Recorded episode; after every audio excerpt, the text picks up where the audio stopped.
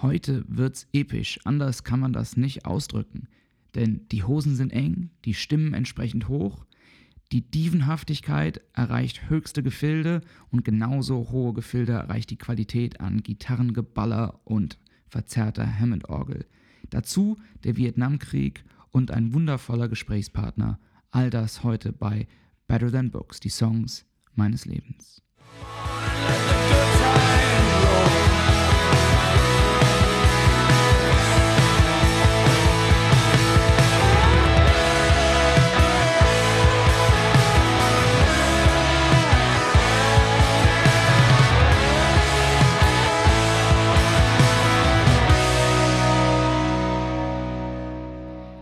hallo und herzlich willkommen zur neuen Aufga Aufgabe, sage ich jetzt schon. Jetzt fängt es schon am Anfang an. Zur neuen Ausgabe von Better Than Books, die Songs meines Lebens. In der letzten Folge gab es einen ziemlich düsteren Tom Waits-Song zu hören und heute wird es ein bisschen lauter, heute wird es aber auch ein bisschen politischer.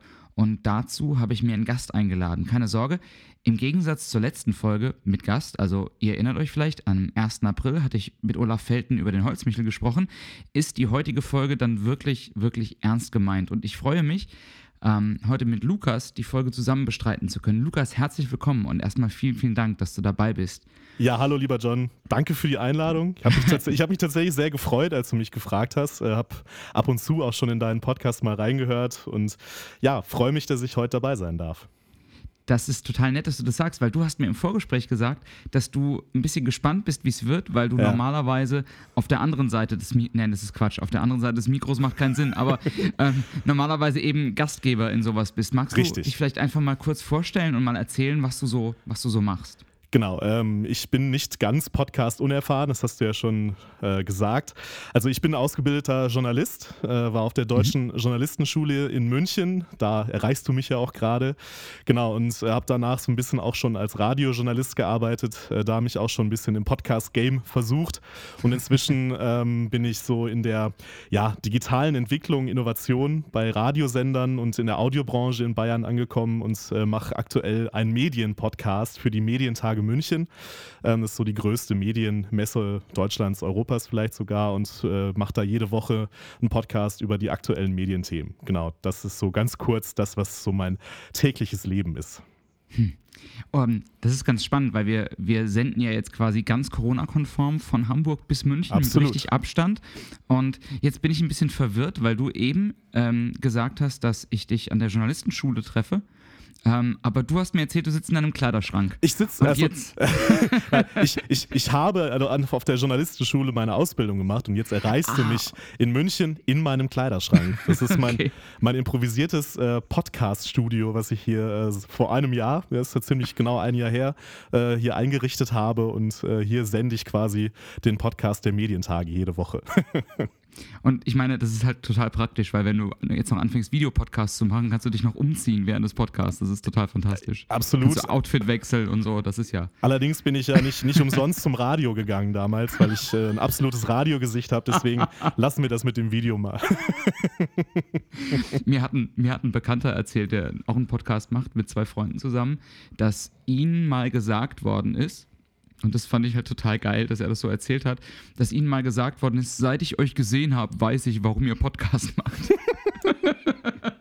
Darin finde ich, da finde ich mich voll wieder. Das ist super. ich auch. Sehr gut. ja. Ähm, ja, wie man, wie man da draußen vielleicht hört, Lukas und ich, wir kennen uns nicht erst seit gestern, sondern ich weiß gar nicht, seit wie vielen Jahren wir uns genau kennen. Jetzt sind es vier Jahre, fünf Jahre? Ich äh, gestehe, ich habe nachgeschaut. Oh, hast du? Okay. Ja, es sind fünf Jahre. Es war 2016, äh, besagte deutsche Journalistenschule. Äh, ich habe sie gerade schon erwähnt. Und da haben wir, ähm, ich weiß nicht, ob du dich erinnerst, wir haben eine, ja, die Aufgabe bekommen, im Reportagekurs damals eine Reportage zu schreiben. Und da hatten wir fünf Themen. Also wir ist mein guter Freund oder unser gemeinsamer guter Freund Christian ja äh, und ich hatten so äh, fünf Themen zur Auswahl. Und eins davon war das Thema einfach nur Singer-Songwriter. Und äh, Christian hatte mir schon ein paar Mal von diesem einen Singer-Songwriter da aus Hamburg erzählt, äh, den er ganz gut fand ähm, und auch schon mal live gesehen hatte. Und dann hat er mir ein paar Sachen gezeigt. Äh, John Allen hieß der. und genau, dann haben wir äh, dich ja angefragt, ob wir eine Reportage über dich schreiben dürfen. Äh, du warst damals an Ghosts, glaube ich, an deinem mhm. Album äh, gerade am Arbeiten. Und damals haben wir so ganz pioniermäßig tatsächlich dir, weißt du das noch? Wir haben dir so zugeschaut äh, per Skype ich, tatsächlich, als ich, du einen Song geschrieben sagen, hast. Ja. Weil man braucht ja für, für eine Reportage, wenn man die schreibt, braucht man ja so Szenen, damit die lebendig ja. wird. Ne? Und da haben wir dir per Skype äh, beim Songwriting zugeschaut. Ich erinnere mich und ihr habt mir dabei zugeschaut, wie ich versucht habe, Late Night Summer Serenade fertig zu schreiben. Ja, das und kann sein. Es war eine unfassbar seltsame Situation, weil ich die ganze Zeit dachte, das ist doch so stinkelangweilig, was ich hier mache. Muss ich jetzt irgendwas, muss ich jetzt tanzen dabei oder so, dass es spannend wird für die da auf der anderen Seite der Kamera? Ähm, äh, ja, aber wir haben uns dann in München kurz danach irgendwann, als ich auf Tour war, kennengelernt. Genau. Und haben dann festgestellt, dass wir uns eigentlich auch außerhalb von Musik und Journalismus ganz gut verstehen und vielleicht ist das so der größte, ähm, der größte Corona-Vorteil für mich gewesen oder die schönste Nebenwirkung, dass wir irgendwie so ein bisschen näher noch zusammengerückt sind, weil wir jetzt angefangen haben, relativ regelmäßig uns per Videokonferenz mal zusammenzuschalten. Absolut. Und über Gott und die Welt zu reden. Dass man darüber auch erst durch Corona kommt. Ne? Also, dass man irgendwie, das war das die Möglichkeit hätte es ja vorher schon gegeben, aber als es dann Nein. plötzlich, als es dann plötzlich hieß, ja, jetzt können wir uns alle nicht mehr treffen und alles muss digital sein. Und da, also wir kannten uns ja vorher schon, aber so, da hat es erst so richtig intensiv angefangen. Absolut. Ähm, und ja, also wenn mich jemand fragt, sag mir mal die drei besten Sachen, die in dieser Pandemie so dir passiert sind oder die so hängen bleiben, dann sage ich immer, dass das diese Calls sind, weil das, ich genieße das tatsächlich immer sehr. Und äh, genau, das macht einfach riesen Spaß, über Gott und die Welt zu reden und vor allem über Musik, ähm, wie du gerade gesagt hast. Aber jetzt muss ich dich fragen, was sind denn die anderen beiden tollen Sachen, die, in, in der, die, die Pandemie so mit sich bringt? mein Bruder hat geheiratet. Äh, das ist noch gar nicht so lange her. Aufgrund war, der Pandemie aber nicht, oder? Nee, nein, also nein, das, das, das, das, war, das war weit vorher geplant. Ähm, einmal sogar verschoben wegen Corona, aber jetzt wurde es dann Corona-konform natürlich durchgezogen. Es war eine ganz spezielle Sache, aber eine sehr, sehr schöne Sache auch. Und äh, das, das ist hängen geblieben und das wird hängen bleiben. Da werden wir als Familie noch war ganz lange drüber sprechen, glaube ich, hm. äh, über diese besondere Atmosphäre, die da geherrscht hat. Ähm, genau. Und das dritte war tatsächlich, äh, dass ich mich so ein bisschen mehr ähm, ja, mit dem Thema Podcast beschäftigt habe, äh, wieder regelmäßiger einen Podcast mache. Ähm, ich habe vor zwei Jahren schon mal äh, was gemacht ähm, und dann ist das ein bisschen eingeschlafen und jetzt seit Corona mache ich wieder häufiger, bin ich im Podcast-Game wieder häufiger aktiv hm. und das äh, macht mir großen Spaß. Das ist so die dritte Sache und der Rest ist äh, legen wir mal den Mantel des Schweigens drüber. das ist ein guter Punkt. Aber es ist ganz spannend, dass du das sagst, weil irgendwie habe ich sowieso gerade das Gefühl, ähm, ich meine, dieses ganze Podcast-Game, wie du sagst, gibt es ja schon länger, aber irgendwie, es explodiert ja gerade förmlich. Ja. Ne? Also inzwischen macht ja jeder, jeder, also sogar ich mache einen Podcast, ne? Also und wirklich jeder Dödel macht jetzt, also ich habe jetzt gesehen, irgendwie mindestens fünf Musiker, mit denen ich auf Tour war, fangen jetzt an Podca zu podcasten und das ist total verrückt. Und ich habe irgendwie so ein bisschen das Gefühl, wir sind alle so ein bisschen zu spät dran. So für den, für den großen Wurf. Ja, ähm, das ist das Medium der Stunde, absolut. Ähm, auch schon länger jetzt. Äh, durch Corona auch nochmal einen Schub bekommen. Nicht nur bei mhm. mir, sondern insgesamt. Ähm, äh, zu spät dran ist halt immer weiß man nicht. Ähm, was, glaube ich, gerade passiert im Podcast-Markt, ist tatsächlich, dass es sich ja hin zu professionelleren ähm, Produktionen hinbewegt. Also wirklich, wo wirklich auch Budget hintersteckt, wo professionelle mhm. Sprecher dabei sind. Oder halt und oder berühmte Persönlichkeiten, die sich halt unterhalten oder was machen.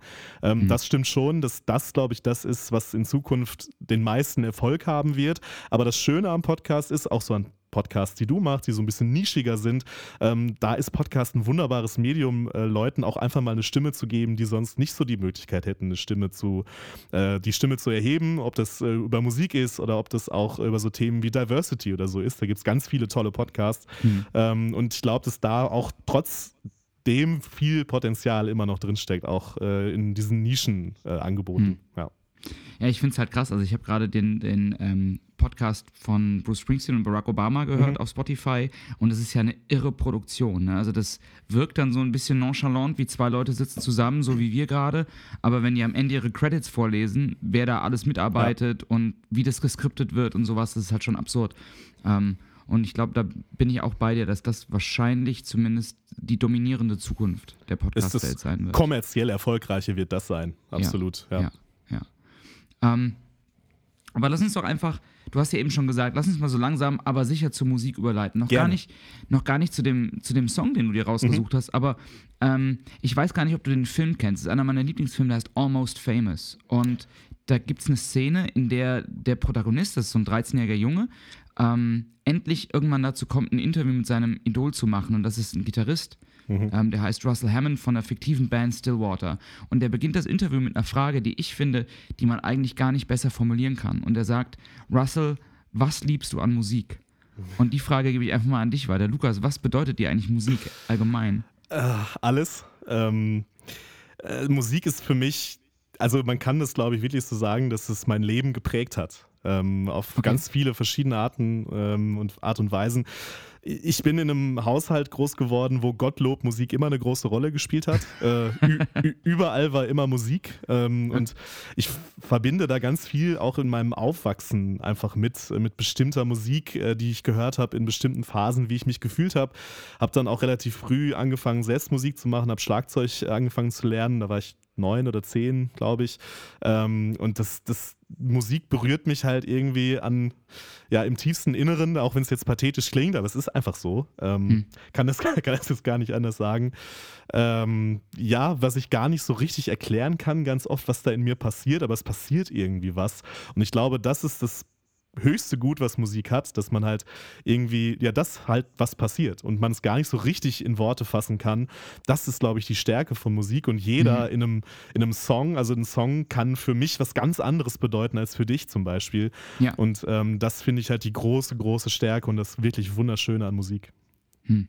Wie, wie, siehst du das? Wie siehst du das mit Corona? Ähm, weil ich frage mich zum Beispiel, oder ich stelle mir ganz oft die Frage, ähm, für mich sind relativ viele Konzerte abgesagt worden, ähm, zu denen ich gehen wollte. Ähm, mhm. Eine Cave-Show, die abgesagt worden ist, als größtes Beispiel. Und ich frage mich immer so ein bisschen, ähm, wenn das mal, wenn das mit den Impfungen jetzt vernünftig durchläuft und wenn mal, wenn wir mal wieder so weit sind, dass Großveranstaltungen mit Publikum stattfinden, ähm, gehst du unbeschwert wieder dahin? Oder wird das dauern, bis du dich in so einer, so einer Menschenmasse wieder wohlfühlst? Du bist ja auch Festivalgänger. Mhm. Also ich sehe mich gerade zum Beispiel noch gar nicht so bei, auf, auf Wacken stehen und da so vollkommen naiv vor mich hin feiern. Mhm.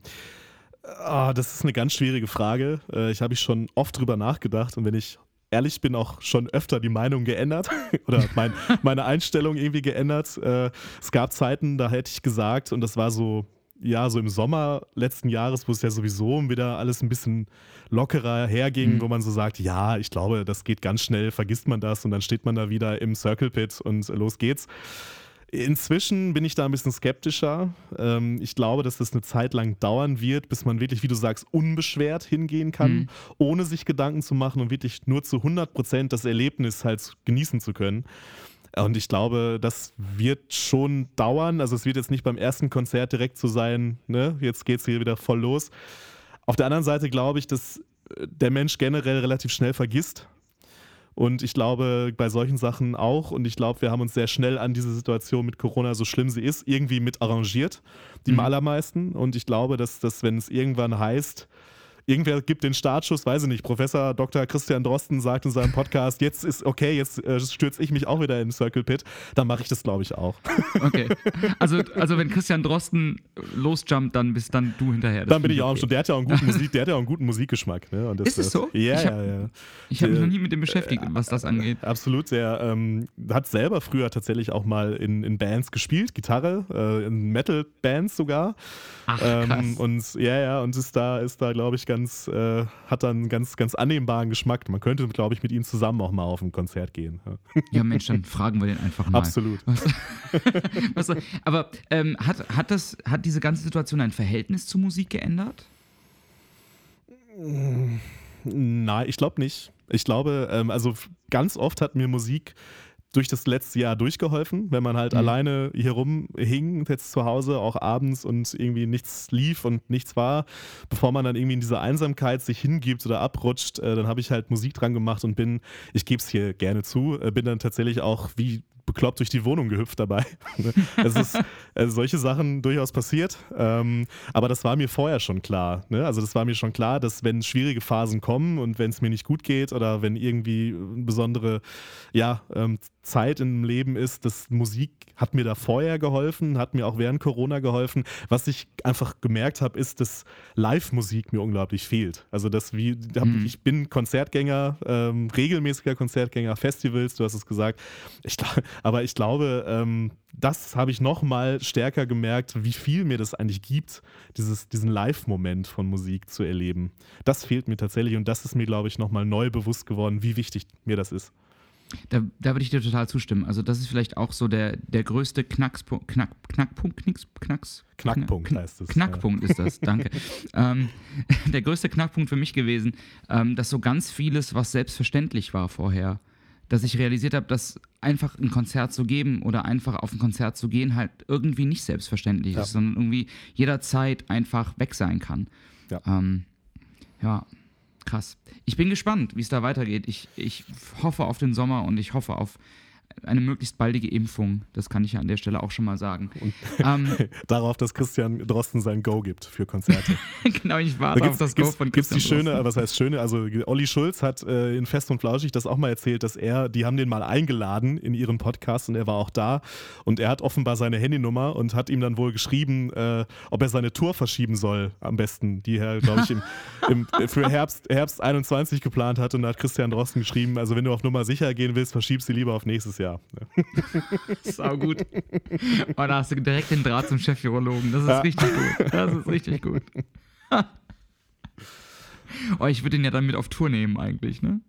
Ja, also vielleicht lässt sich das dann einrichten, dass er mal ein Stück mitspielt. Ich glaube, der ist dafür sowas durchaus offen. Und dann hat er irgendwann ja auch wieder mehr Zeit, ne? wenn er ho hoffentlich mehr Zeit, wenn er da nicht mehr so, so gefragt ist und wieder schön sich in sein Labor zurückziehen kann und das, was er eigentlich ja macht, äh, in die Forschung, ohne dass er jeden Tag ein Interview geben muss. Er hat ja auch schon mehrfach gesagt, dass er das gar nicht abwarten kann, endlich mal ja. wieder von der Bildfläche zu verschwinden. Ich kann es ihm total ja. nachfühlen. Also oh, absolut, absolut, absolut, ja. absolut. Ich habe ja irgendwie das Glück bei meiner Musik, dass ich nicht so viele Hater habe. Mhm. Also so diese großen Shitstorms bleiben bei mir eigentlich aus bislang. Aber es ist ja ganz krass, ne? Sobald du dich in die Öffentlichkeit bewegst, kannst du ja eigentlich nichts mehr sagen, ohne von irgendeiner Seite richtig auf den Deckel zu kriegen. Das ist leider Und so. Das ist schon, ja, also gerade wenn man das nicht gewohnt ist, wenn man sonst irgendwie in seinem Labor sitzt, stelle ich mir das, ist eine absolute Extremsituation. Ja. Mit der muss man auch erstmal fertig werden. Lukas, du hast eben schon gesagt, dass du das Glück gehabt hast, dass Musik bei euch zu Hause immer eine Rolle gespielt hat. Ja.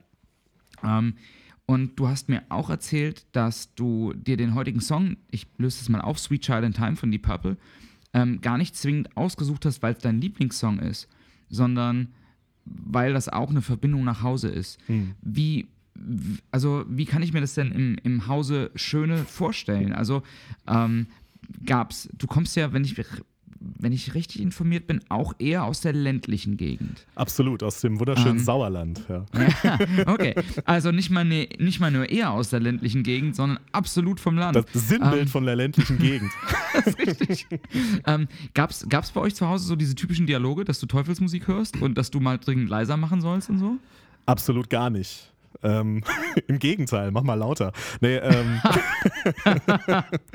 äh, das, ja, ähm, also ich wurde tatsächlich, glaube ich, auch, ähm, gut, da müsste ich jetzt nochmal nachfragen, ob das dann wirklich so war, aber gefühlt ist es so, dass ich tatsächlich bewusst erzogen wurde, diese Musik zu hören. Da habe ich manchmal das Gefühl, weil. Ähm, das ist spannend. Das ja, ist, erzähl, mir, diese, erzähl, mir, wie man ein Kind dazu erzieht, bewusst gute Musik zu hören. Indem man äh, ihnen zum Beispiel äh, sagt, wenn man die Platte äh, Deep Purple in Rock auflegt, ähm, zu seinem, wie alt war ich da? Auch, glaube ich, 10, 11 so ganz genau weiß ich es nicht, aber so um den Dreh war es, glaube ich. Mhm. Ja, und dann sagt, äh, äh, Junge, jetzt hören wir mal richtige Musik. Schön. Aber gibt es dann nicht irgendwie diesen Moment der Rebellion irgendwie gegen die Eltern und sagen so, boah, Vater, ey, ich höre jetzt Schlager oder so? Hat es bei mir nie gegeben, weil mich, äh, glaube ich, vielleicht war es tatsächlich so ein bisschen das Glück kann man ja heute sagen, dass mhm. das vor der Pubertät kam, wo, wo, oh, wo meine ja. Eltern mir das so, oder mein Vater war natürlich führend dabei, äh, mir das so gezeigt haben. Und ich glaube, als ich dann in die Pubertät kam und potenziell äh, hätte rebellieren können, da fand ich die Musik schon viel zu geil. Also da, da, da, da, war ich halt, glaube ich, schon zu viel drin, als dass ich hätte sagen können, nee, jetzt höre ich Schlager, weil Eltern hören das ja und das will ich nicht. Und äh, damit, das, äh, also da hatte ich nie irgendwie das Bedürfnis, da auszubrechen aus dem, äh, was zu Hause halt irgendwie lief. Also Rebellion verschoben wegen Geilheit. Genau, so. so. kann man es gut zusammenfassen, ja. Aber dann, dann erzähl doch mal, also wie kommst du, wie, komm, wie kommst du zu dem Song und warum hast du den ausgesucht? Das war tatsächlich eine der beschriebenen Situationen gerade. Ähm, ich habe länger überlegt, als du mich gefragt hast, ähm, ob ich hier bei deinem Podcast mitmachen möchte, welchen Song ich nehmen soll. Mhm. Hab dann ganz lange überlegt, ah, ich will irgendwas Unbekanntes, damit die Leute merken, ich bin krass der Musiknerd und so. Ne? Halt, was halt totaler Quatsch ist. Äh, ich meine, du hast nicht Smoke on the Water genommen. Ja, ne? also immerhin. immerhin. Ähm, nee, und dann ist mir aber tatsächlich irgendwie, je mehr ich nachgedacht habe, desto öfter ist mir dieser Song Child in Time halt irgendwie in den Kopf gekommen, weil ich eben in einer dieser Situationen da saß und das war jetzt keine Situation, wo mein Vater explizit gesagt hat, jetzt hören wir mal gute Musik. Die Platte lief einfach. Mhm. Ähm, und dann kam halt dieser Song Child in Time. Und ich war wie angewurzelt irgendwie. Das war auch, also das fiel so ein bisschen zusammen mit der Zeit, wo ich angefangen habe, selber Musik zu machen. Äh, habe Schlagzeug spielen gelernt damals. Und irgendwie ist da was in mir passiert. Schon wieder so pathetisch, um Gottes Willen. ähm, aber ich habe irgendwie gemerkt, das ist das ist größer als das, was ich sonst so, wenn ich mit meinen Eltern im Auto sitze und was da so aus dem Autoradio kommt. Ne, wenn du mhm. vorher nie bewusst Musik gehört hast und sich das halt immer nur so nebenbei hingeplätschert ist und du das als Kind gar nicht so wahrgenommen hast. Und dann sitzt du da und ich glaube, also so im Nachgang, klar, verklärt man ja auch einiges manchmal und so, aber ich glaube, dass das der erste Song war, wo ich wirklich hingehört habe, wo ich wirklich gedacht habe, wow. Mhm. Und das hat mich so gepackt, was man mit Musik machen kann. Ne, also was, was Musik an, in einem auslösen kann und dieser Song, der wirklich dieses fast schon, ja, fast zaghafte Beginn von diesem Song, ne? Sweet mhm. Child in Time, so, ne, wo das, und dann sich steigert halt zu diesem, ja, zu dieser Ekstase im Prinzip mhm. am Ende und wo dann John Lord und Richie Blackmore halt sich äh, die, die Soli um die Ohren hauen quasi, das, das, hat mich, ja. das hat mich richtig geflasht. Klar hätte ich das damals nie so in Worte fassen können, wie ich das heute kann, aber irgendwie ist, da, habe ich da schon gemerkt, das ist größer als, als das, was ich so kenne. Und das hat mich voll gepackt. Ich war total fasziniert, ähm, als ich den Song in Vorbereitung ein paar Mal gehört habe und so ein bisschen was nachgelesen habe. Ähm, dass der Song ja wirklich 10 Minuten 18 lang ist ja. und äh, dafür vergleichsweise wenig Text hat. Ja. Also es ist ja relativ viel Instrumentengeballer ähm, und das meine ich wirklich im positivsten mhm. Sinne. Ähm, aber ich habe ein unfassbar großartiges Zitat gefunden von Ian Gillian, ähm, der zu der Zeit Sänger ist bei Deep Purple. Und der hat mal in einem Interview gesagt, Zitat, ich fing an zu singen, Sweet Child in Time. Es war total spontan und hatte keine Geschichte wie Smoke on the Water. Mm. Durch den Song, und jetzt kommt's, durch den Song und mit Hilfe meiner engen Hose entdeckte ich meinen Schrei ja. und der Song wurde groß. Das, das Zitat kenne ich auch, ja. und das äh, fand ich tatsächlich, fand ich ganz, ganz charmant. Ähm, und ich finde es immer mal wieder, also die Purple ist irgendwie ein, ein spannendes Thema, weil mhm. die ja eine von den Bands sind, die eigentlich ganz krass auf einen Song runter reduziert werden. Also das ist, was Led Zeppelin Stairway to Heaven ist, ist Smoke on the Water für Deep Purple. Und bei beiden Bands gibt es einfach so viel mehr zu entdecken. Und ähm, ich ja, ist ja der Fluch von ganz vielen Bands, ne? Äh, das, total, das ist leider so. Total. Ähm, Deep Purple, klar, du hast es ja schon gesagt, das ist jetzt nicht mein absoluter Lieblingssong oder mhm. so. Lieblingssongs habe ich sowieso in dem Sinne eigentlich nicht. Ähm, aber wenn man so sich durch die Sachen durchhört, gerade durch die frühen Sachen, ich habe irgendwann, äh, also das ganze Album Deep Purple in Rock ist halt einfach ein Meisterwerk. Ne? Also das ja. kann man nicht anders sagen. Ja. ist ein Meisterwerk und das habe ich auch mal gelesen in einer, ähm, als Ian Gillian, glaube ich, 70 wurde, hat irgendeine Zeitung, ich weiß gar nicht mehr welche, hat halt ein Porträt über ihn geschrieben und hat dann so schön eingeleitet mit äh, Deep Purple haben quasi mit diesem Album die, die beschwingten, leichten 60er brachial zerstört, also musikalisch, musikalisch ja. gesehen. Ne? Ja. Und äh, das, das trifft es irgendwie ganz gut, ne? dass, dass sie irgendwie so reingefeuert sind und ganz viele großartige Sachen gemacht haben, auch später. Das Album Machine Head zum Beispiel, da ist ja Smoke mhm. on the Water zum Beispiel drauf, ähm, aber auch noch ganz viele andere großartige Sachen, äh, Highway Star zum Beispiel und so. Also das ist ein, also wie du sagst, ne, man unterschätzt dann das ganz oft, weil Smoke on the Water halt so ist ein guter Song, aber der ist halt so durchgenudelt, ne? dass, dass Ja, man ihn total, nicht mehr hören total. kann eigentlich. Und das ist schade, ja.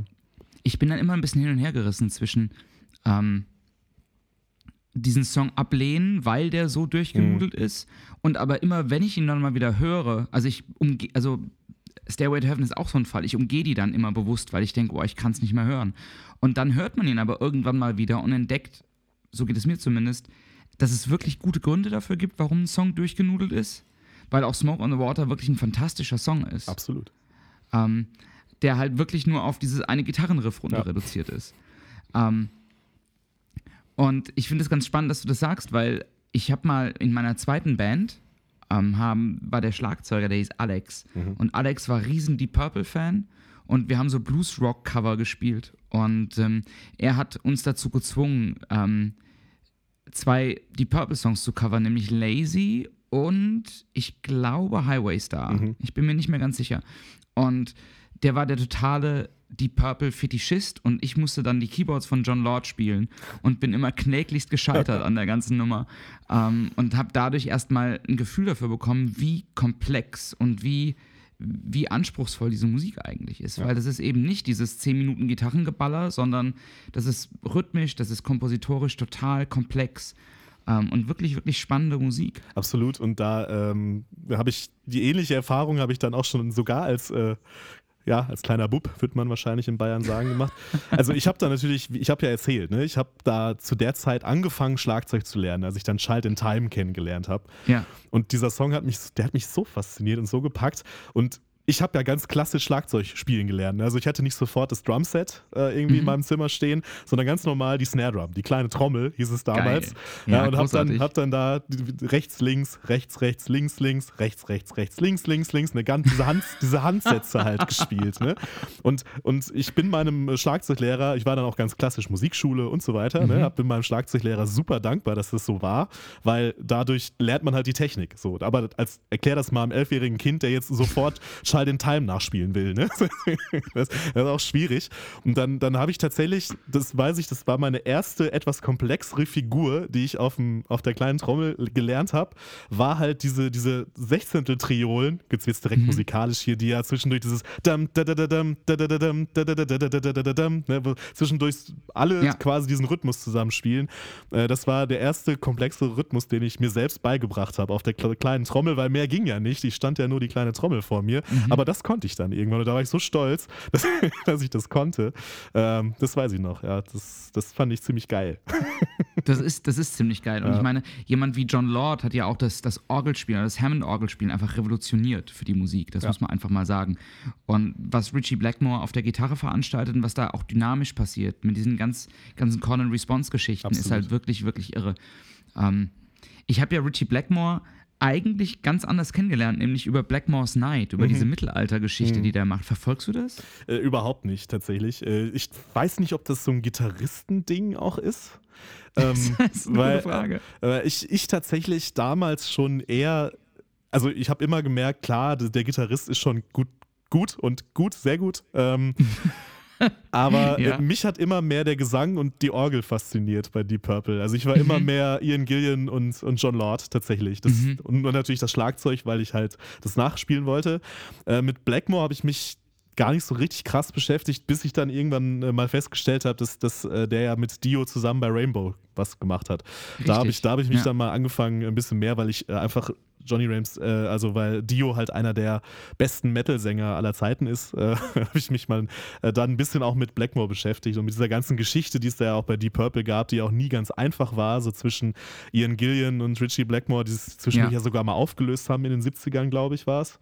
Ähm, und dann sich wieder zusammengefunden haben und so. Ähm, dann da, dadurch habe ich so ein bisschen mich auch mit Blackmore mal beschäftigt. Und dass er ja eigentlich der Kopf hinter dieser Band lange Zeit war. Mhm. Ja. Es ist, also, was ich überhaupt nicht auf dem Schirm hatte, ist, dass Ian Gillian erst schon der zweite Sänger war von, Mhm, genau, von, ja. von, von Deep Purple. Und Ian Gillian hat ins, ist insgesamt zweimal ausgestiegen Mhm. und auch dreimal eingestiegen bei Deep Purple. Und es singt da, glaube ich, jetzt noch, ne? Wenn mich nicht alles täuscht. Der singt äh, jetzt Also, auch noch, ja. Letztes nach- Jahr noch ein Album rausgebracht sogar. nach all den Besetzungen, also die haben ja irre viele Besetzungswechsel durch auch. Ich habe sogar gelesen, dass Joe Satriani mal zwischendurch da Ja. Gitarre gespielt hat. Den ich ja ganz furchtbar finde. muss ich an der Stelle mal sagen. Ja, aber das war ja irgendwie bei vielen Bands, ne? Also die, die in dieser Zeit groß geworden sind. Bei Black Sabbath zum Beispiel. Wie viele Besetzungen hatte Black Sabbath? Da hat ja auch jeder mal gesungen. Ian Gillian übrigens auch mal. Ähm, Im Ernst? Ja, ja, der hat auch mal bei Black Sabbath. Ich glaube, ein Album, ich weiß aber nicht welches. Das äh, ist total witzig, ja. dass du das sagst, weil als du Black Sabbath sagst, habe ich jetzt, war mein erster Gedanke, okay, aber du hast halt immer Ozzy. Ja, aber da aber offensichtlich ja nicht. Ozzy war auch zwei, dreimal weg, wegen diverser man, man, er war früher ja auch nicht der ein, einfachste. Wirklich? mit, mit, ne, äh, war, war den Drogen nicht abgeneigt äh, und der ist oft, der ist ein paar Mal rausgeflogen, glaube ich, sogar bei Black Sabbath. Krass. Dio hat ja auch zwei Alben äh, eingesungen mit, mit Black Sabbath. Ähm, da war hohe Fluktuation auf der, auf der Position. ich finde es ja ganz, also ich weiß gar nicht, wie du das siehst, aber ich finde es ja wirklich schwierig, ne? Also für mich ist eine Band eine Band mhm. und wenn da einer aussteigt, finde ich das schon immer schwierig. Und wenn dann sogar der Frontmann wechselt, ist es für mich nicht mehr die Band, muss ich ganz ehrlich sagen. Ja, und vor allem, was ich dann so richtig seltsam finde, wenn dann auch noch ein wirklich prominenter Ersatz kommt, den man eigentlich ja. mit einer anderen Band verbindet. Ja. So dann wird es ganz, ganz weird, finde ich. Ne? Ja. Dann hörst du plötzlich die, die Purple-Stimme bei Black Sabbath und denkst dir, hä, was ist das denn jetzt? Richtig, also das finde ich dann, das finde ich dann ganz komisch. Das, da stimme ich dir, da pflichte ich dir bei. Gerade beim Sänger ist es wirklich schwierig, da irgendwie die Band aufrechtzuerhalten in dem Stil, wie man sie kennt. Ganz, ganz schwer. Ja. Aber dann. Ich ja, ich habe das Problem mit Queen zum Beispiel total. Ich mhm. mag Queen, ich liebe Queen. Jetzt ist Freddie Mercury leider tot seit ein paar Jahren. Ja. Ähm, und dann hatten sie dieses unsägliche Paul Rogers-Ding, das für mich überhaupt nicht funktioniert hat. Und jetzt sind sie mit, wie heißt der, Adam? Ähm, Adam Lambert heißt er. Adam Lambert, ja. genau, richtig. Und der macht es richtig toll, aber es ist halt nicht Queen. Ab, nö. Das ist, für, wie du also, sagst, das ist eine andere Band für mich. Das ja, genau, also genau. Die, das klingt gut und die machen das gut, aber wie du sagst, es ist nicht Queen. Ja. Das klingt halt wie eine richtig gute Queen-Coverband. Ja.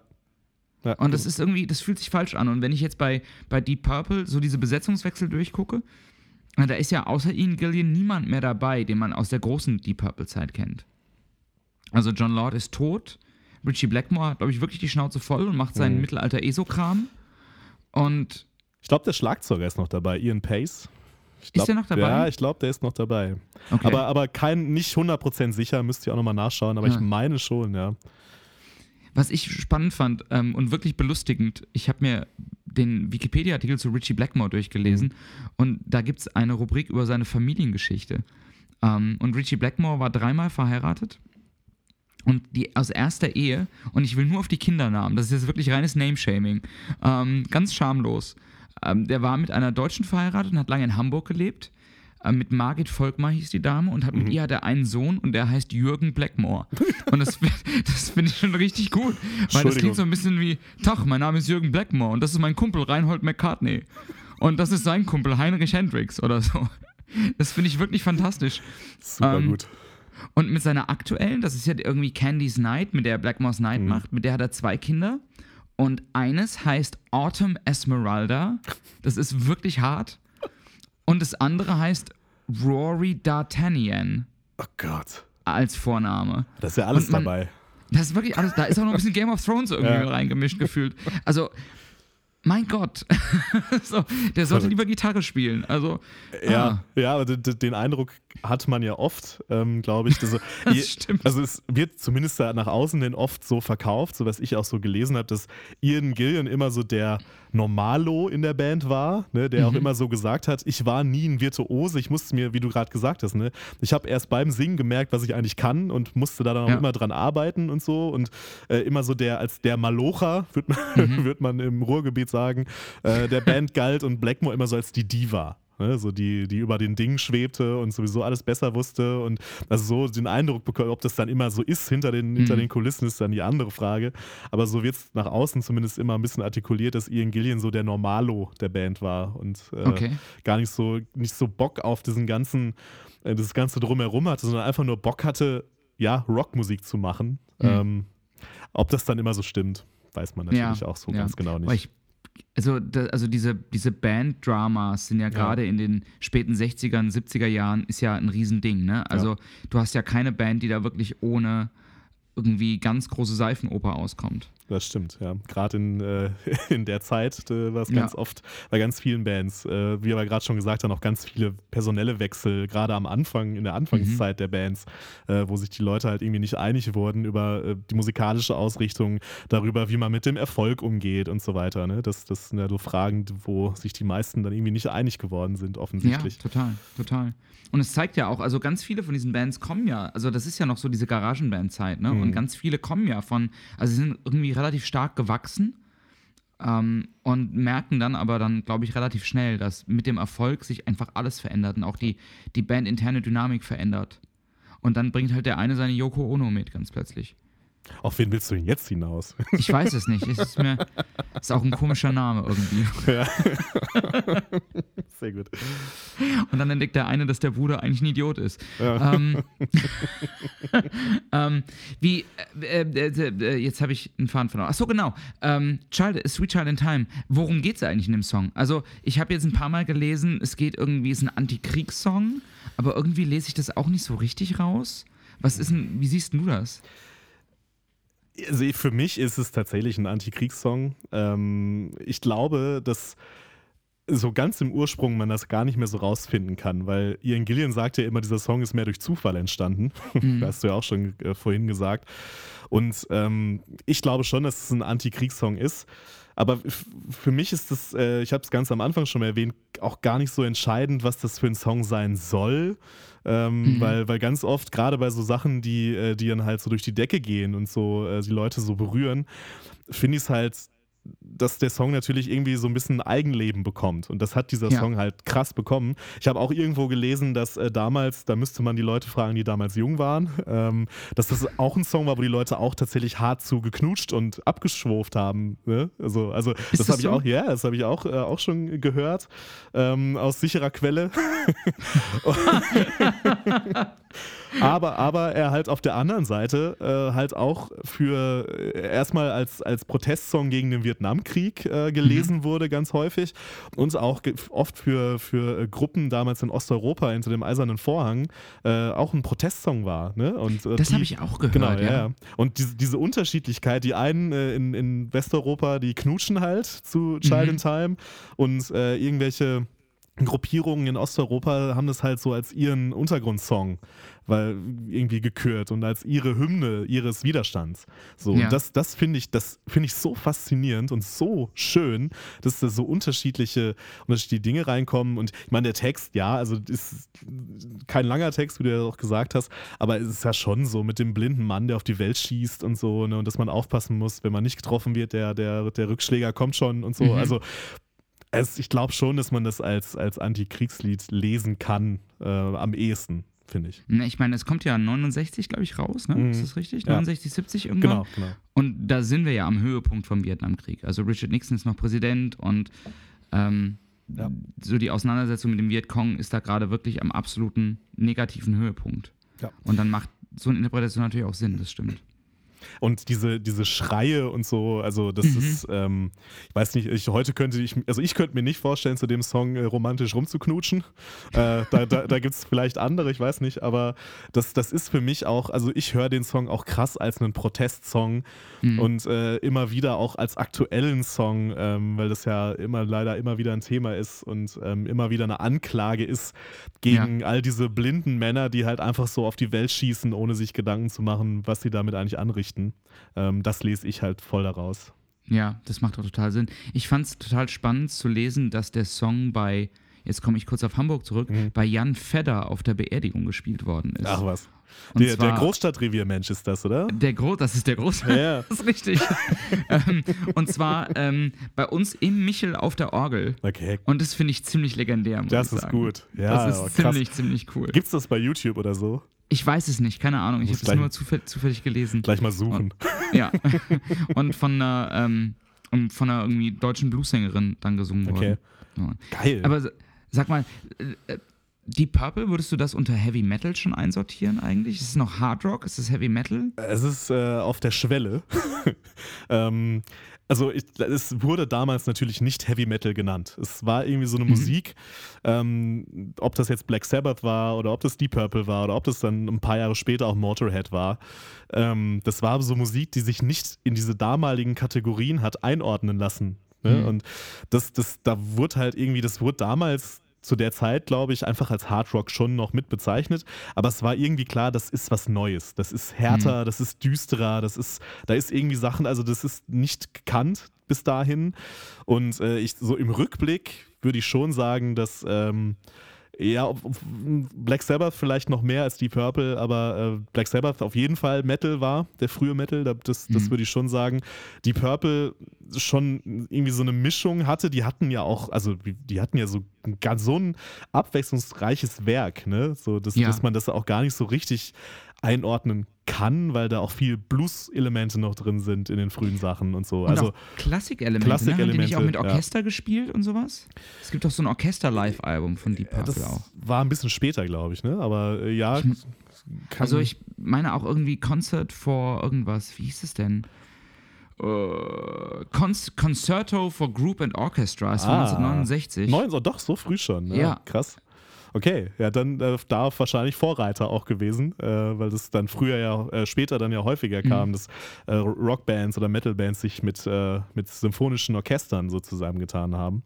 Ähm, ja, aber also ich glaube schon, dass Deep Purple auf jeden Fall ein Wegbereiter des Metal war, so, so, sagen wir mal so die Tür aufgemacht hat, glaube mhm. ich, auch mit äh, anderen natürlich, aber auch da speziell auch für die New Wave of British Heavy Metal später, die ja auch so äh, melodischer war als, als, als zum Beispiel Thrash Metal oder so, wo es wirklich noch Haut drauf war, was dann eher so die Motorhead-Ecke äh, war, mhm. so, ne? Und ich glaube, dass die Purple äh, eher so ein bisschen dieses melodischere ähm, in, den, in, den, in die harten Riffs quasi mit, mit reingebracht hat.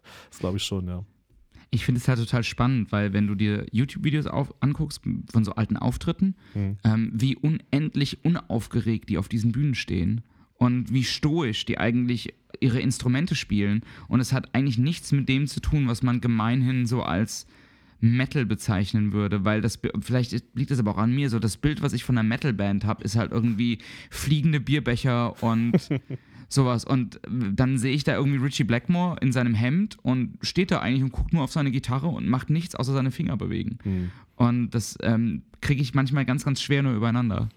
dass es, ja, ja, dass das, es wirklich so gewesen sein soll. Das, das war damals, also das hat sich natürlich auch ein bisschen geändert und kommt auch darauf an, in welchem Genre, äh, Subgenre mhm. im Metal man so unterwegs ist. Ähm, also wenn du jetzt zum Beispiel eine Show von Iron Maiden anguckst, da wird schon mehr rumgehüpft und mehr rumgesprungen und mehr, äh, mehr äh, ter ja, Terror gemacht, hätte ich fast gesagt. Mhm. ähm, aber das stimmt, ja, also gerade auch, auch bei Deep Purple, ne? aber weil, man muss ja auch sagen, dass, das ist ja auch Kunst. Ne? Also was Deep Purple macht, das ist ja wirklich, also Child in Time, Total.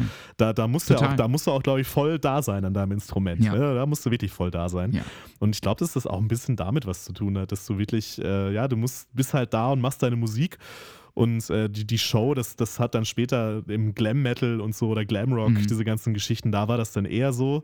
Ähm, aber für die, die haben halt, die haben das wegen der Musik gemacht. Ne? Also auch ja. bei Deep Purple und so. Das glaube ich schon, dass die da Bock einfach auf die Musik hatten und gar nicht so sehr auf dieses Rumgehampeln und die Show drumrum. Wie gerade bei Ian Gillian ja auch schon gesagt. Ich glaube, der wollte mhm. einfach nur Musik machen. Mhm. Nee, weil ich, also ich vergleiche das zum Beispiel irgendwie, ich liebe halt Led Zeppelin und mhm. ich vergleiche das mit so frühen Led Zeppelin-Auftritten, das ist halt eine ganz andere Welt. Ne? Ja. Also du siehst halt, dass ähm, Robert Plant vorne, der macht halt, der zieht halt eine riesen Show ab. Und das hast du halt bei, bei, bei Ian Gillian überhaupt nicht ja. in, den frühen, in den frühen Aufnahmen. Das ist schon ganz schön, das finde ich ganz spannend, muss ich sagen. Ähm, ich hatte noch irgendwas. Ach so, genau. Äh, die äh, Sweet Child in Time ist, abgesch ist, abgeschrieben, ist dreckig geklaut, habe ich noch gelesen. Ah. Und zwar von einer Prog-Rock-Band, die It's a Beautiful Day heißt. Äh, und von deren Song Bombay Calling. Und der war irgendwie ein Jahr vorher rausgekommen und die fanden das so kacke, dass sie für ihr nächstes Album sich einfach entschlossen haben, einen Deep Purple Song zu klauen. Und das finde ich total sympathisch, dass man irgendwie nicht sagt, ich hätte irgendwie meine Armada von Anwälten irgendwie auf eure Armada von Anwälten, sondern dann so, okay, ihr klaut von uns, dann klauen wir von euch. Das fand ich total, das finde ich total sympathisch, muss ich sagen. Super gut. Das wusste ich ja. zum Beispiel nicht. Das äh, ist äh, eine neue Story. Krass. Ja, ja. Absolut. Und zwar ähm, haben, äh, haben die dann den Song Ring That Neck von Deep Purple gecovert Okay. oder also geklaut, Ja. den ich aber tatsächlich auch nicht kenne, muss ich zugeben. So auf Anhieb gerade auch nicht. Wenn ich ihn höre, wahrscheinlich, aber jetzt wüsste ich jetzt Hm. gerade spontan auch nicht. Nee. Lukas, ähm, ich habe noch so ein paar Fragen. Ähm, du darfst gerne sehr kurz antworten. Die, äh, musst du auch nicht, du darfst auch gerne sehr lange antworten, aber Ich rede, ich rede, ich rede, ich bin Podcaster, John. Ich rede halt gerne. ich mache das, weil ich mich selbst gerne reden höre. ja. Ich höre auch immer nur meinen Teil des Podcasts. Ähm, ähm, ich wollte eigentlich nur sagen, ich wollte eigentlich nur ein höflicher Gastgeber sein und sagen, du musst dich nicht genötigt fühlen, wenn du nicht möchtest, ganz Okay. lange Antworten zu geben. Ähm, aber ich gespannt. habe über, ich hab überlegt, dass wenn ich jetzt öfter Gäste einlade, dass ich gerne so einen so einen Kurzfragebogen hätte, den ich quasi jedem stelle zum Mhm. Abschluss. Ähm, und das wären sechs Fragen und die erste wäre, Erinnerst du dich, was das erste Stück Musik war, für das du Geld ausgegeben hast? Also die erste Platte, die erste CD? Boah, ja. Ähm, ja und nein. Ich glaube, es zu wissen. Okay. Äh, also, weil ich damals, also ich schon gesagt, ne, Musik war bei uns halt verfügbar. Also, mein, Mhm. mein Vater hatte eine große Plattensammlung und eine noch größere CD-Sammlung. Äh, da war irgendwie alles da. ähm, ich glaube, dass es tatsächlich Iron Maiden war. Ähm, damals das neue Album 2006, A Matter of Life and Death. Ich glaube, das war die erste CD, die ich mir wirklich vom eigenen Geld gekauft habe. Da war ich 2006, 14. Ja. Ich Mhm. glaube, die, also ich meine, die CD hätte ich mir, die habe ich auf jeden Fall, aber ich meine auch, die hätte ich mir auch selbst gekauft. Ja. Das ist, das ist ähm, dadurch, dass das jetzt die erste Folge ist mit, ähm, mit Gast, beantworte ich die Frage nämlich auch mal, weil das Gerne. ist bei, die, bei dir deutlich, leg- deutlich legendärer als bei mir. bei mir aber wirklich sehr, sehr viel kultiger. Ähm, mein erst, meine erste CD von eigenem Taschengeld war der Soundtrack von Conan the Barbarian. oh je, das Hey. ist mir immer noch peinlich. Super, ich finde es super lustig. Das war tief in meiner Arnold Schwarzenegger-Phase, was soll ich sagen? Hattest du eine Arnold Schwarzenegger-Phase? Ich hatte eine gigantische Arnold Schwarzenegger-Phase. Ja, spannend. Und ich war, ich war 2016, 17, weiß ich nicht mehr genau, auf Tour in Österreich und habe ähm, in Graz gespielt. Und in Graz gibt es ein Arnold Schwarzenegger-Museum. Und das war der legendärste Tag meines Lebens. Und ich war mit einem guten Freund aus England im Arnold Schwarzenegger-Museum. Geil. Wahnsinn, Wahnsinn, Wahnsinn. Wahnsinn.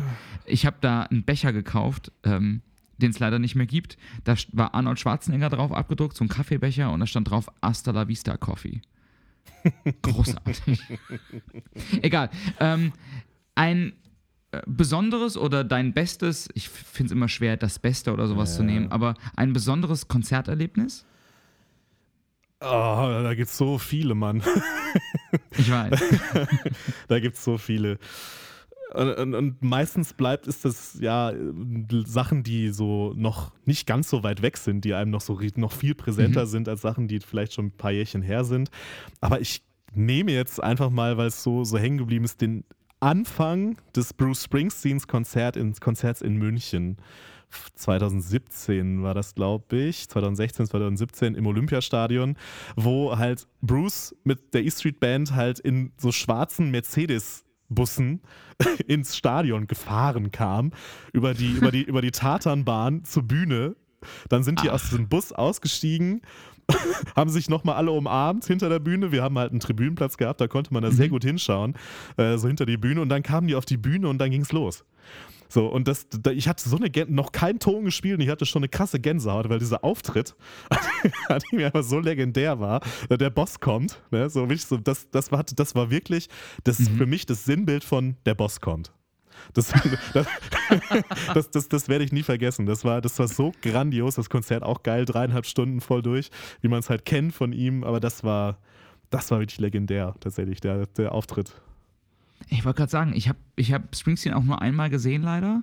Ich kann mir ein paar Jahre vorher, ich glaube 2012 oder so war das, ähm, in Frankfurt. Und ich hatte das das einzige Mal auf so einem Stadionkonzert, dass ich zwischendurch das Gefühl hatte, krass, der spielt nur für mich. Hm. Also der hat so eine, so eine Aura auf der Bühne und so eine Ausstrahlung, Ja. das ist total absurd. Also es, es war der ist verdammt unfassbar. gut in dem, was er Es war unfassbar. Also ich werde es auch nie vergessen. Äh, vielleicht der zweite legendäre Moment, gleiche Konzert, äh, wie er The River gespielt hat. Aha. und dann einfach äh, die Sonne so hinterm Olympiastadion verschwand gerade und dann so der, der Wind durch das fucking Olympiastadion hauchte und ich dachte so, Alter, der Boss hat sogar die, hier das Wetter im Griff. Und Boah, Alter, ich krieg also, Gänsehaut, also, ja, wenn ja, du das nur erzählst. Ja, ja, das war, das war phänomenal. Das war also wirklich ganz, ganz groß. Ja. Ich hatte auf der Tour, das muss ich auch kurz erzählen, weil das dazu passt, auf der mhm. Tour, wo ich ihn gesehen habe, das war die erste Tour, ähm, nachdem Clarence Clemens gestorben ist, mhm. der Saxophonist. Mhm. Und ähm, es gibt ja diesen Song 10th Avenue Freeze Out. Und da gibt es diese grandiose Zeile, irgendwas, irgendwas, irgendwas, and then the big man joined the band. Und dann kommt dieses Saxophon-Solo. Und weil sein Neffe ja jetzt ähm, Saxophon spielt mhm. in der Band, kam diese Stelle, bla bla bla, and then the big man joined the band. Und dann, anstatt dass das Saxophon-Solo an, ähm, ähm, anfängt, schlägt Max Weinberg auf die Eins beim, aufs Schlagzeug und es ist, eine, ist ein Break. Alles ist still. Die ganzen Stadionlichter werden dunkel. Oh. Und du hast nur das Bild von Clarence Clemens auf der Leinwand. Das hab ich Gänsehaut. Und dann bleibt es da halt eine ganze fucking Minute. Krass. Und dann zählt Springsteen 1, 2, 3, 4 ein mhm. und das Saxophon-Solo geht los. Geil. Und es war so, ey, du hättest halt wirklich eine Stecknadel fallen hören können in diesem Stadion. Ne? Das war der Wahnsinn. Geil. Also ganz, ganz, ganz, ganz geil. Ganz, ganz geiler Typ. Großer Mann, großer Mann. Absolut. Ähm, du spielst Schlagzeug. Hm. Gibt es eine Band, für die du gerne mal auf der Bühne trommeln würdest? ich, ja, ich glaube eher nicht trommeln. Ich glaube tatsächlich, okay. äh, ich singe ja auch ein bisschen. Mhm. Ähm, ich entscheide mich, also auch da unglaublich schwere Entscheidung irgendwie, aber ich entscheide mich mal für REM, weil äh, Einfach, die immer nur auf einem Ton bleiben? Oder? Ja, weil einfach, weil einfach, weil einfach REM, äh, dann würden sie mal wieder spielen und ich könnte sie sehen. Oh. Das, oh. Das, das, wenn ich dann noch mit auf die Bühne dürfte, dann nehme ich das auch gern mit. Nee, weil äh, tatsächlich Michael Stipes Tonlage mir sehr gut liegt. Aber ist Michael Stipe nicht unter die Eremiten gegangen? Ich war, ja, ich glaube, der ist auch ein bisschen schwierig inzwischen und ein bisschen, ein bisschen abgespaced, das stimmt schon, ja. Äh, deswegen ist es, glaube ich, auch sehr unrealistisch, dass REM nochmal äh, noch spielt. Leider. Ähm, das ist eine Band, die fehlt mir tatsächlich so als in meinen mhm. Live-Erlebnissen. Also die hätte ich wirklich sehr, sehr gerne gesehen, weil ich liebe die Musik von REM. Ich weiß, die löst auch irgendwas in mir aus, was ich gar nicht so richtig erklären kann, aber irgendwie ist, war auch immer präsent. Also oft präsent, so in, in, auch in schwierigen Phasen mhm. so, äh, in meinem Leben irgendwie. Ähm, und da, da, da würde ich viel für geben, die nochmal live zu sehen und dann mit Michael Stipe irgendwie ein Duett zu singen oder so. Das hätte schon was. ich ich, ich finde, REM schafft es eben auch, so einen ganz, ganz eigenen Sound zu kreieren. Ja. Also du hörst sofort, da braucht Michael Stipe überhaupt nicht zu singen, aber du hörst sofort, dass es REM ist. Absolut. Und das finde ich total faszinierend. Über die gab es mal die schöne Schlagzeile in Rolling Stone: Fortschritt durch Stillstand. Das fand, ich das, das fand ich irgendwie so eine Band, die gar nicht erst versucht, sich weiterzuentwickeln, weil die genau weiß, dass das, was sie machen, ist perfekt für sie. Trifft es ganz gut, aber ähm, hat was, hat was, ja. Ähm, hast du ein Guilty Pleasure in der Musik? Eine Frage, über die ich schon oft mir Gedanken gemacht habe. Ähm, Nein. Böse, doch, doch, doch. Böse Zungen würden wahrscheinlich behaupten, dass mein ausuferndes Fantum für die Toten Hosen mein Guilty Pleasure ist. Uh. Aber da, da wehre ich mich vehement gegen diese, äh, gegen diese Sicht.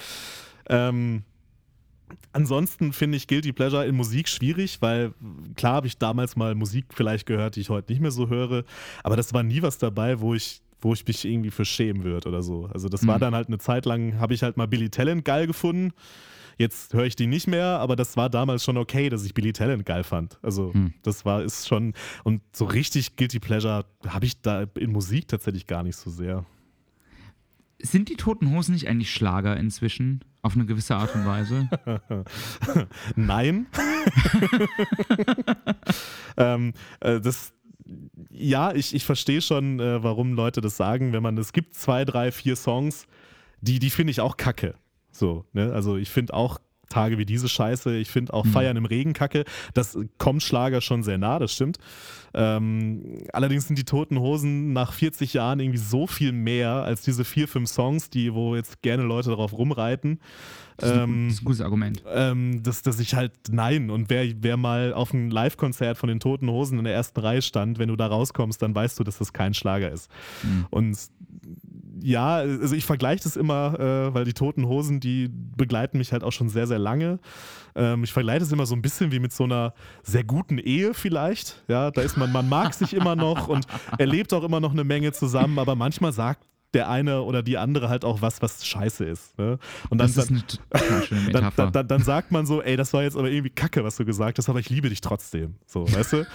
Und, und, und die Toten Hosen, ich meine, die, ja, manch, auch Campino sagt auch manchmal Sachen, wo ich denke, ah, oh, Campino, ehrlich. Aber, aber im Grunde steht er trotzdem für mich immer noch für was. Die, die Band als Ganzheit hat immer noch eine krasse Haltung, die sie immer mhm. wieder zeigt. Und äh, eben, ob sie jetzt in Chemnitz bei Wir sind mehr auftritt oder ein, ein, Special zu entartete Musik macht und die aufführt mit einem Orchester das oder so. Das war richtig geil. Das war ähm, richtig gut. Und das, das fand ich fantastisch. Das, das, zählt für mich viel, viel mehr, als wenn sie mal drei, vier fast schlagerartige Songs schreiben. Hm. Ja. Wie heißt Campino eigentlich mit richtigem Namen? Andreas Frege heißt er. Ach je, da wäre ja. mir Campino auch lieber. ja, äh, also das ist oft auch so ein bisschen sein, äh, weil sein Vater ja äh, war irgendwo, sein Vater war Jurist, wenn mich jetzt nicht alles täuscht. Und sein Bruder ist äh, tatsächlich so ein, so ein Wirtschaftsanwalt. der, der John Frege, wenn du mal Zeit hast, google das mal. Das wird ihm oft vorgeworfen, wo ich auch denke, ja, sorry, also ja, der kann nichts dafür, was sein Bruder macht. Ja, also. ich, äh, finde ich auch immer so schwierig. Aber das ist immer, das ist, bei den Toten Hosen, finde ich, wird oft, wird oft tatsächlich also die werden oft dann auch sofort in, dann irgendwie an den Pranger gestellt, wenn sowas mal gefunden wird. Ne, es ist irgendwie auch ein bisschen in, die Scheiße zu finden, habe ich manchmal Total. das Gefühl. Ja. ja. Ähm, und jeder darf die Scheiße finden, jeder darf die Musik scheiße finden, aber wo, wogegen ich mich wehre, ist halt zu sagen, dass die, die toten Hosen nicht für nichts mehr stehen oder so, weil das stimmt nicht. Also meiner mhm. Meinung nach stimmt das absolut gar nicht. Ähm, und dagegen wehre ich mich, die Musik darf jeder scheiße finden. Das äh, mhm. ist das ist okay. Ich finde auch nicht mehr alles geil, aber ja. Die sind für mich viel mehr als ein paar Lieder. Ich hätte die Frage auch anders formulieren müssen, fairerweise. Ich hätte die Frage formulieren müssen mit, ist das eigentlich noch Punk? Aber das ist eine andere Geschichte. Nein, nein, auch das ist es nicht, aber das haben sie selber auch schon klargestellt. äh, in einem wunderbaren Lied, Helden und Diebe heißt das. Äh, eine Idee, die seit Jahren tot ist und die wir längst beerdigt haben. Oh. Ja. Oh, das war schöner, schöner Satz, Anfang, Anfang der 2000er, glaube ich, irgendwie mal. Hm. Ja. Ich ähm, muss ja zugeben, ich habe tatsächlich ein paar Sachen, die mir ein bisschen unangenehm sind, die zuzugeben. Aber ich glaube, mein größtes, mein größtes Guilty Pleasure ist tatsächlich, ich mag wirklich Peter Alexander. So heiß und innig. Ja. Und das ist ein bisschen gruselig. Stelle ich immer wieder fest. Aber ich habe da das, ähm, was du am Anfang gesagt hast, dass manchmal Musik Sachen in dir auslöst. Das löst bei mir so ein krasses, nostalgisches Ding aus und mhm. ich bin sofort wieder fünf und ich sitze bei meinen Großeltern auf dem Sofa. So, und das ist irgendwie total, das löst ganz, ganz viele Kindheitsemotionen ähm, äh, aus, positive. Ich finde das, find das ja legitim, muss ich sagen. Also aus dem Grund, was du gerade halt gesagt hast, ne? Du fühlst dich halt zurückversetzt. Mhm. Und das, wenn Musik das auslösen kann, so what, dann lass es ja. doch, dann, dann lass es halt vielleicht Schlager sein. Und ich meine, Schlager damals war ja auch nicht so schlimm, wie Schlager heute oft ist. Das ne? ist allerdings ein wahrer ja. Satz, ja, ja, das stimmt.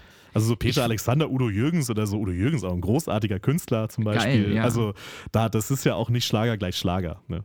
Das stimmt allerdings. Ähm, und Peter Alexander war ein fantastischer Pianist, mhm. der unfassbar geil so, so Blues und Boogie-Woogie-Klavier gespielt.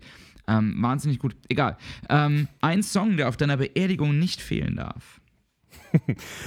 jetzt, jetzt wird es äh, jetzt wird's ernst. Nein, es wird, glaube ich, gar nicht so ernst. Äh, auch über die Frage habe ich mir tatsächlich schon vor ein paar Jahren schon mal Gedanken gemacht, äh, mhm. weil irgendwie das Thema bei so einem äh, ja, sehr feuchtfröhlichen Abend plötzlich dann auf den Tisch kam. Und bei mir ist es Ace of Spades von Motorhead. Geil. Ja. Weil es gibt das ja ist eine gute Beerdigung. es, wird eine, es wird eine super Beerdigung. Also. Ich hoffe, ich erlebe sie, Lukas. ja, äh, ist, schauen wir mal. Ich hoffe, das dauert alles noch ein paar, ja, das ein paar, sowieso, ein, paar, ein paar Wochen. äh, nee, also es gibt ja diese, diese großartige Zeile, ich hoffe, ich krieg's jetzt ohne Musik äh, auf die Kette. You know I'm born to lose and gambling is for fools, but that's the way I like it, baby. I don't wanna live forever. So. Und ich mhm. finde, in diesem Satz steckt so viel Wahres drin.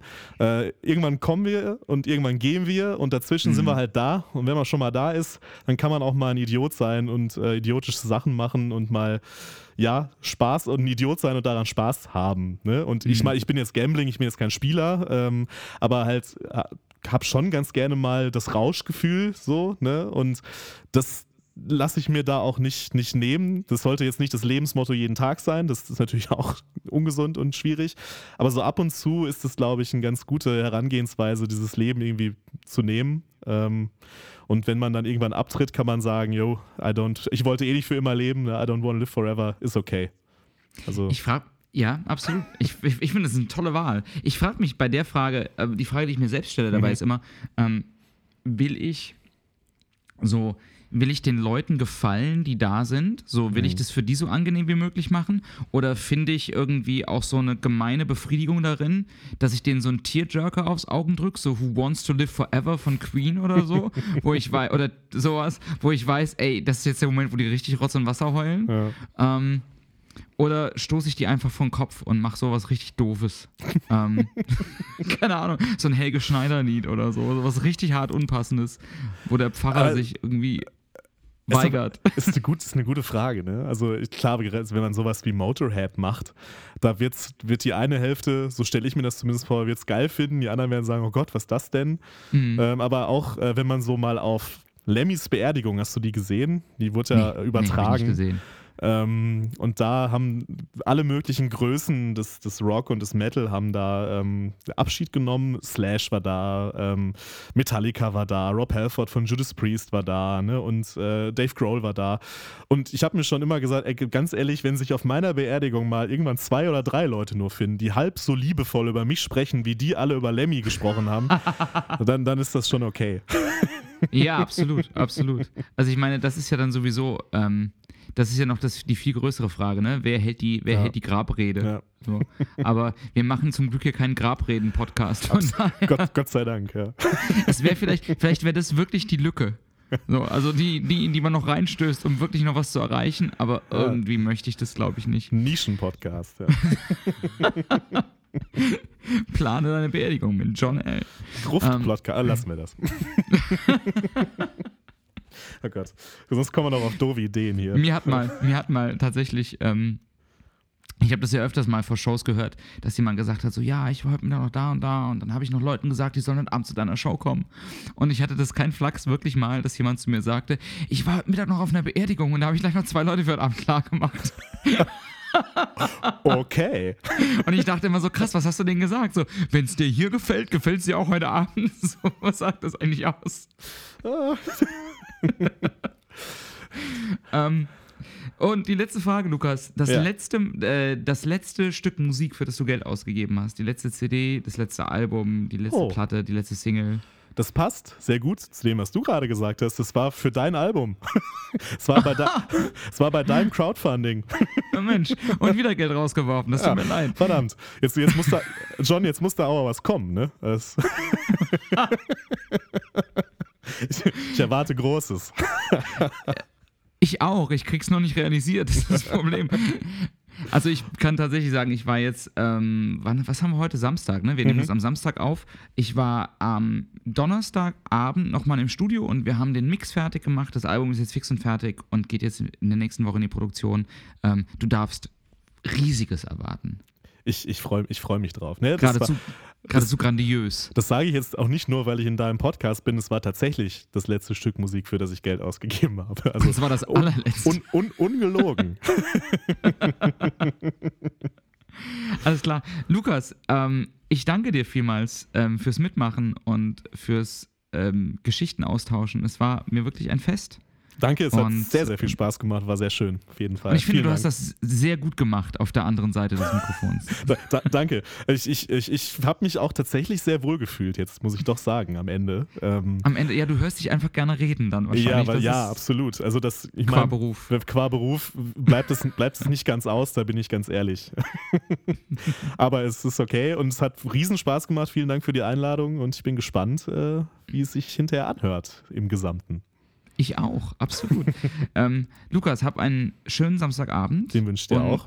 Ich hoffe, wir hören uns bald wieder ohne Podcast. Und euch da draußen, wenn euch die Folge gefallen hat, dann würde ich mich natürlich freuen, wenn wir uns recht bald wieder hören bei der nächsten Folge oder vielleicht, wenn ihr in der Zeit zurückreist, um eine der alten Folgen anzuhören. In jedem Fall freue ich mich über Abos, über Kommentare, über Kritik, über Anregungen, ähm, vielleicht auch über Songvorschläge, welche Songs ich hier dringend mal besprechen sollte. Weil manchmal sitze ich hier nämlich und weiß überhaupt nicht, worüber ich reden soll. Aber egal. Wenn euch der Podcast richtig gut gefällt und wenn ihr auch meine Musik zusätzlich unterstützen wollt, dann könnt ihr das tun via Patreon. Alle Informationen dazu findet ihr unter patreon.com slash dearjohnallen und äh, ja, ansonsten war es das von mir heute. Habt einen schönen Donnerstagabend oder wann auch immer ihr diese Folge hört und äh, macht's gut, ihr Lieben. Bleibt anständig. Tschüss.